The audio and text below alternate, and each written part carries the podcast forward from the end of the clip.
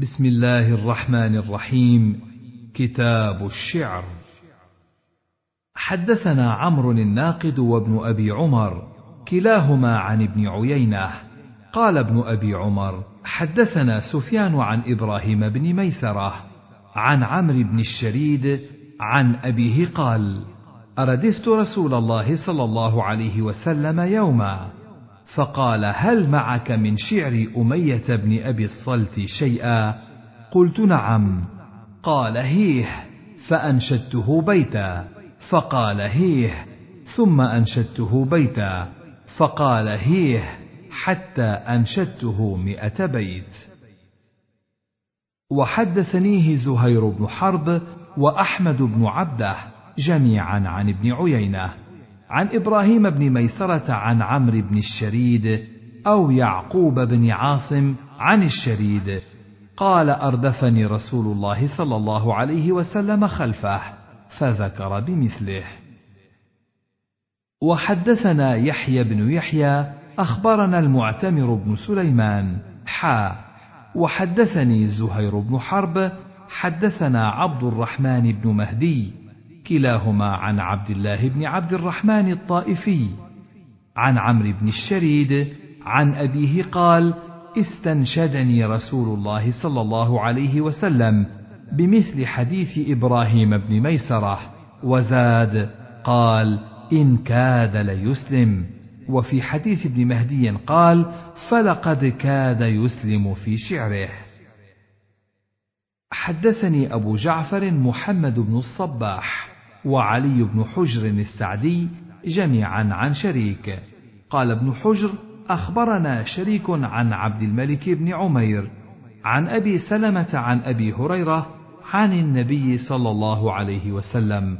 قال أشعر كلمة تكلمت بها العرب كلمة لبيد ألا كل شيء ما خلا الله باطل.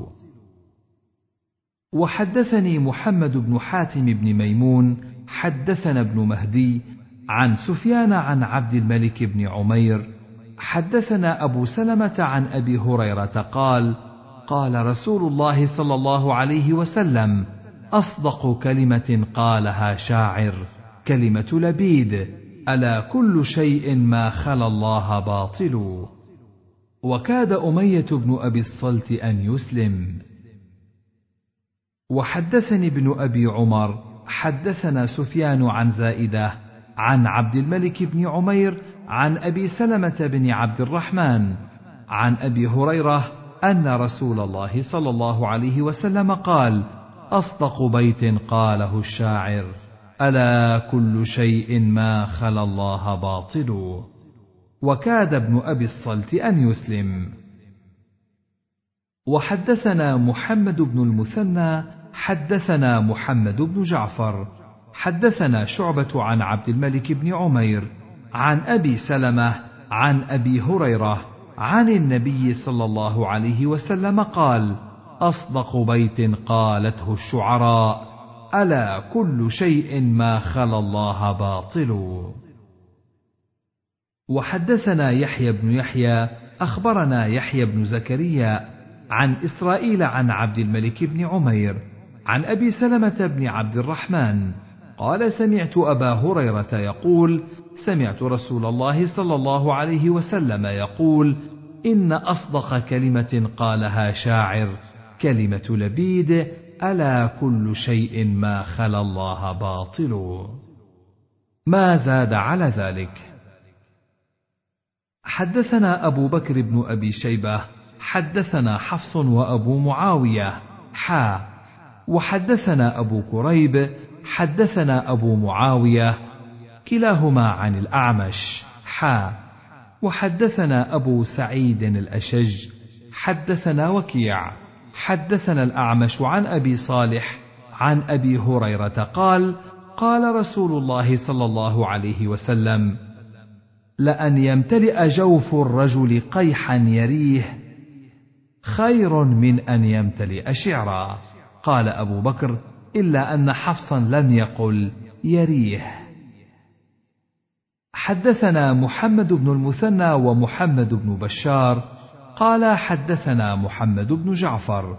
حدثنا شعبة عن قتادة عن يونس بن جبير عن محمد بن سعد عن سعد عن النبي صلى الله عليه وسلم قال لأن يمتلئ جوف أحدكم قيحا يريه خير من أن يمتلئ شعرا. حدثنا قتيبة بن سعيد الثقفي حدثنا ليث عن ابن الهاد عن يحنس مولى مصعب بن الزبير. عن أبي سعيد الخدري قال بينا نحن نسير مع رسول الله صلى الله عليه وسلم بالعرج إذ عرض شاعر ينشد. فقال رسول الله صلى الله عليه وسلم خذوا الشيطان أو أمسكوا الشيطان لأن يمتلئ جوف رجل قيحا خير له من أن يمتلئ شعرا. باب تحريم اللعب بالنردشير.